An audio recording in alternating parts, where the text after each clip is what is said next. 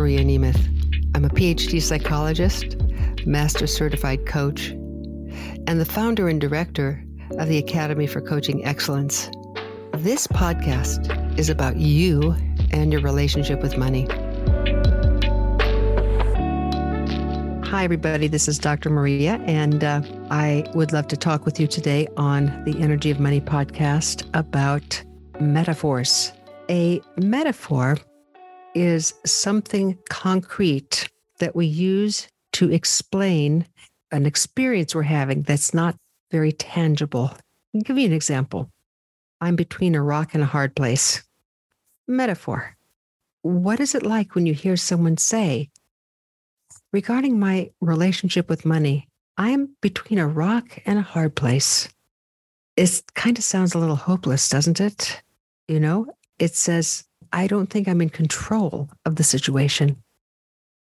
You know, as a matter of fact, I'm having a difficult time. And uh, boy, it sure is uncomfortable being between a rock and a hard place. How about another one? I'm stuck. I'm stuck. Now, one of the problems about using a metaphor is that we tend to reify metaphors. Now, I just want to I wanted to impress you with that word, being a psychologist, but I'll explain what the word means. To reify means to make real. So it's uh, taking something like um, I'm stuck and forgetting that it was originally used to explain an experience I'm having as though I were stuck. I'm feeling as though I were stuck in a pool of mud. Now, the minute we take the words as though I were and say, I'm just stuck, period, all of a sudden, the thing is real. Like I really am stuck. You know, once again, if I were standing up to my waist in mud and uh, I were to say, you know, I'm stuck, you'd believe me, wouldn't you? I mean, you'd see me and, and you'd believe me. But here, if I say, and, and let me say, I want to welcome once again my, my buddy Kalika Yap. Kalika, I didn't introduce you right now. Of course, I just launched into the subject matter. I want to apologize. oh, no worries. Hi, Dr. Maria. it's so good you're here. And right before this uh, podcast, we started looking at the whole idea of metaphors. So this is what happens.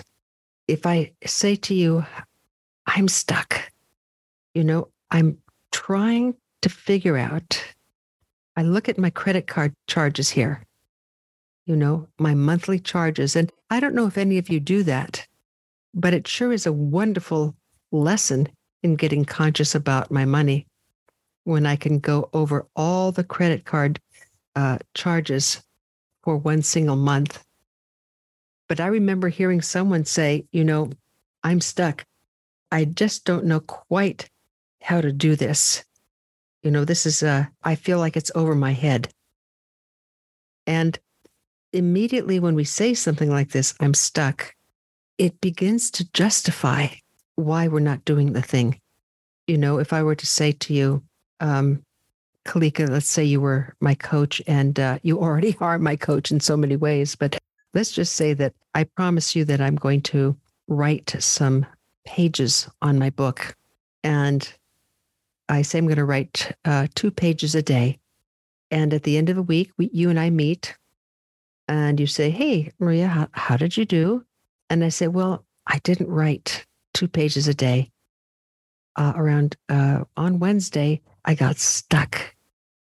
I just, I couldn't figure out what to say. Now, if you were my coach and didn't know about metaphors the way you, you do, you and I could kind of work on my stuckness. How does Maria get unstuck?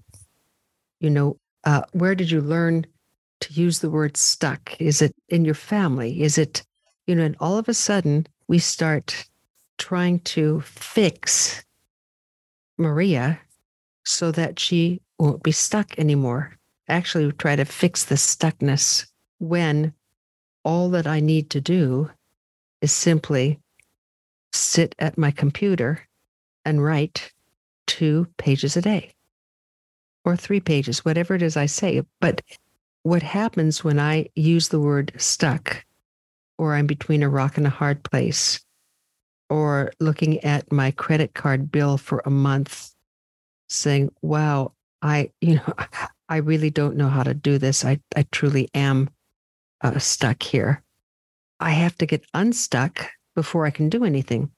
And the thing about it is this metaphors are our language is full of metaphors. You know, when I talk to you, Kalika, about my money situation, I see a bright shining star ahead of me. You know, my path is all lit up. You know, the world seems so much brighter, so much lighter. Now, those are metaphors too. But there's a difference between uh, certain kinds of metaphors when I say I'm stuck, I'm between a rock and a hard place, automatically I lose a sense of self efficacy. Now, self efficacy is another psychological term that was coined by a fellow by the name of Albert Bandura in the 1970s.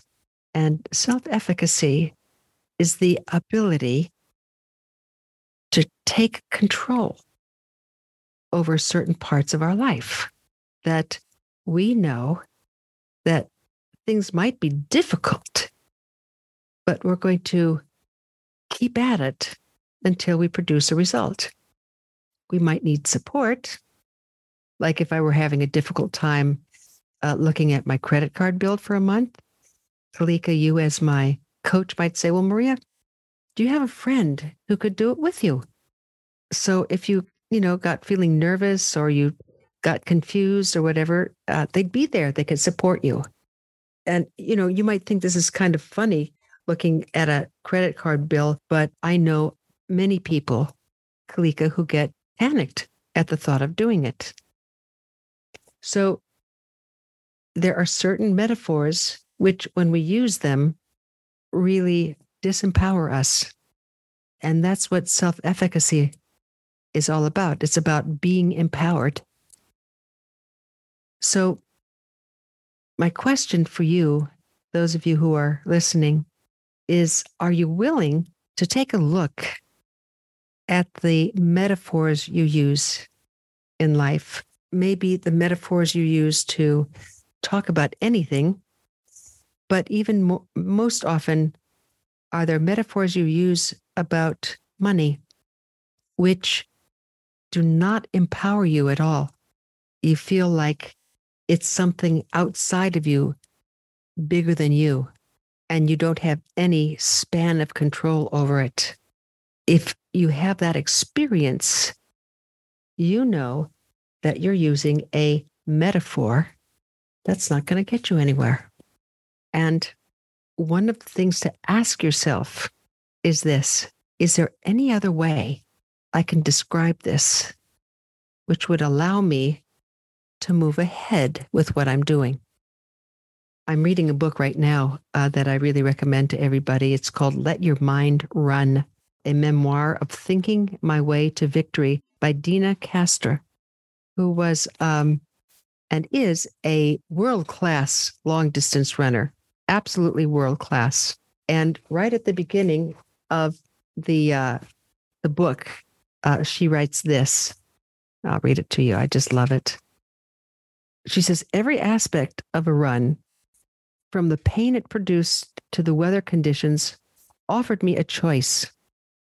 Is this a thought that will slow me down, or can I find a perspective that will speed me up? She says we have a choice. Replacing negative reactions with positive ones infused me with energy and offered me a boost in motivation. With a single thought, I realized I could change the outcome of a workout, drawing out more strength and speed from my body. Now, this has to do with an athlete, but I think what she's saying is really good for all of us. Am I willing to examine the metaphors that I use and asking when I talk about them, do they slow me down? Do they think me eh, keep me from going ahead in life?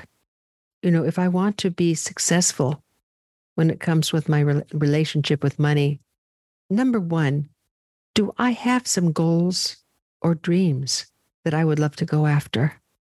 And if so, up until now, have I used any metaphors that would give me an excuse not to go after them? Think about that for yourself. And if I have used those kinds of metaphors, what are they?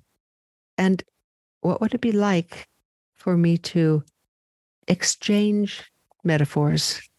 Because if my mind is going to make something real, which is what the mind does, wouldn't I love to make real something known as the hero's journey, the hero's path? You know, um, creating shining moments in which I saw that all was well? What is it that I want to focus my brain on? If you begin to examine the metaphors you use, I mean, even to consider that very often what you're using to explain your life, whether it's uh, fulfilling or not, it's metaphorical. Am I willing to examine them to see, once again, as Deena would say, is this metaphor slowing me down? Or is it allowing me to continue down my path? Once again, another metaphor, and allows me to reach the inevitable obstacles, another metaphor, with a sense of clarity, focus, ease, and grace. So I hope that what I was talking to you about today short but sweet, gives you some food for thought. Check out my website, marianemeth.com, and see if you'd like to get my uh, newsletter once a week. It just so happens this week's newsletter is on metaphor. What a coincidence. Or as Lily Tomlin used to say many, many years ago in a show called Laugh In, what a coinky dinky. So until then, this is Dr. Maria saying goodbye for now.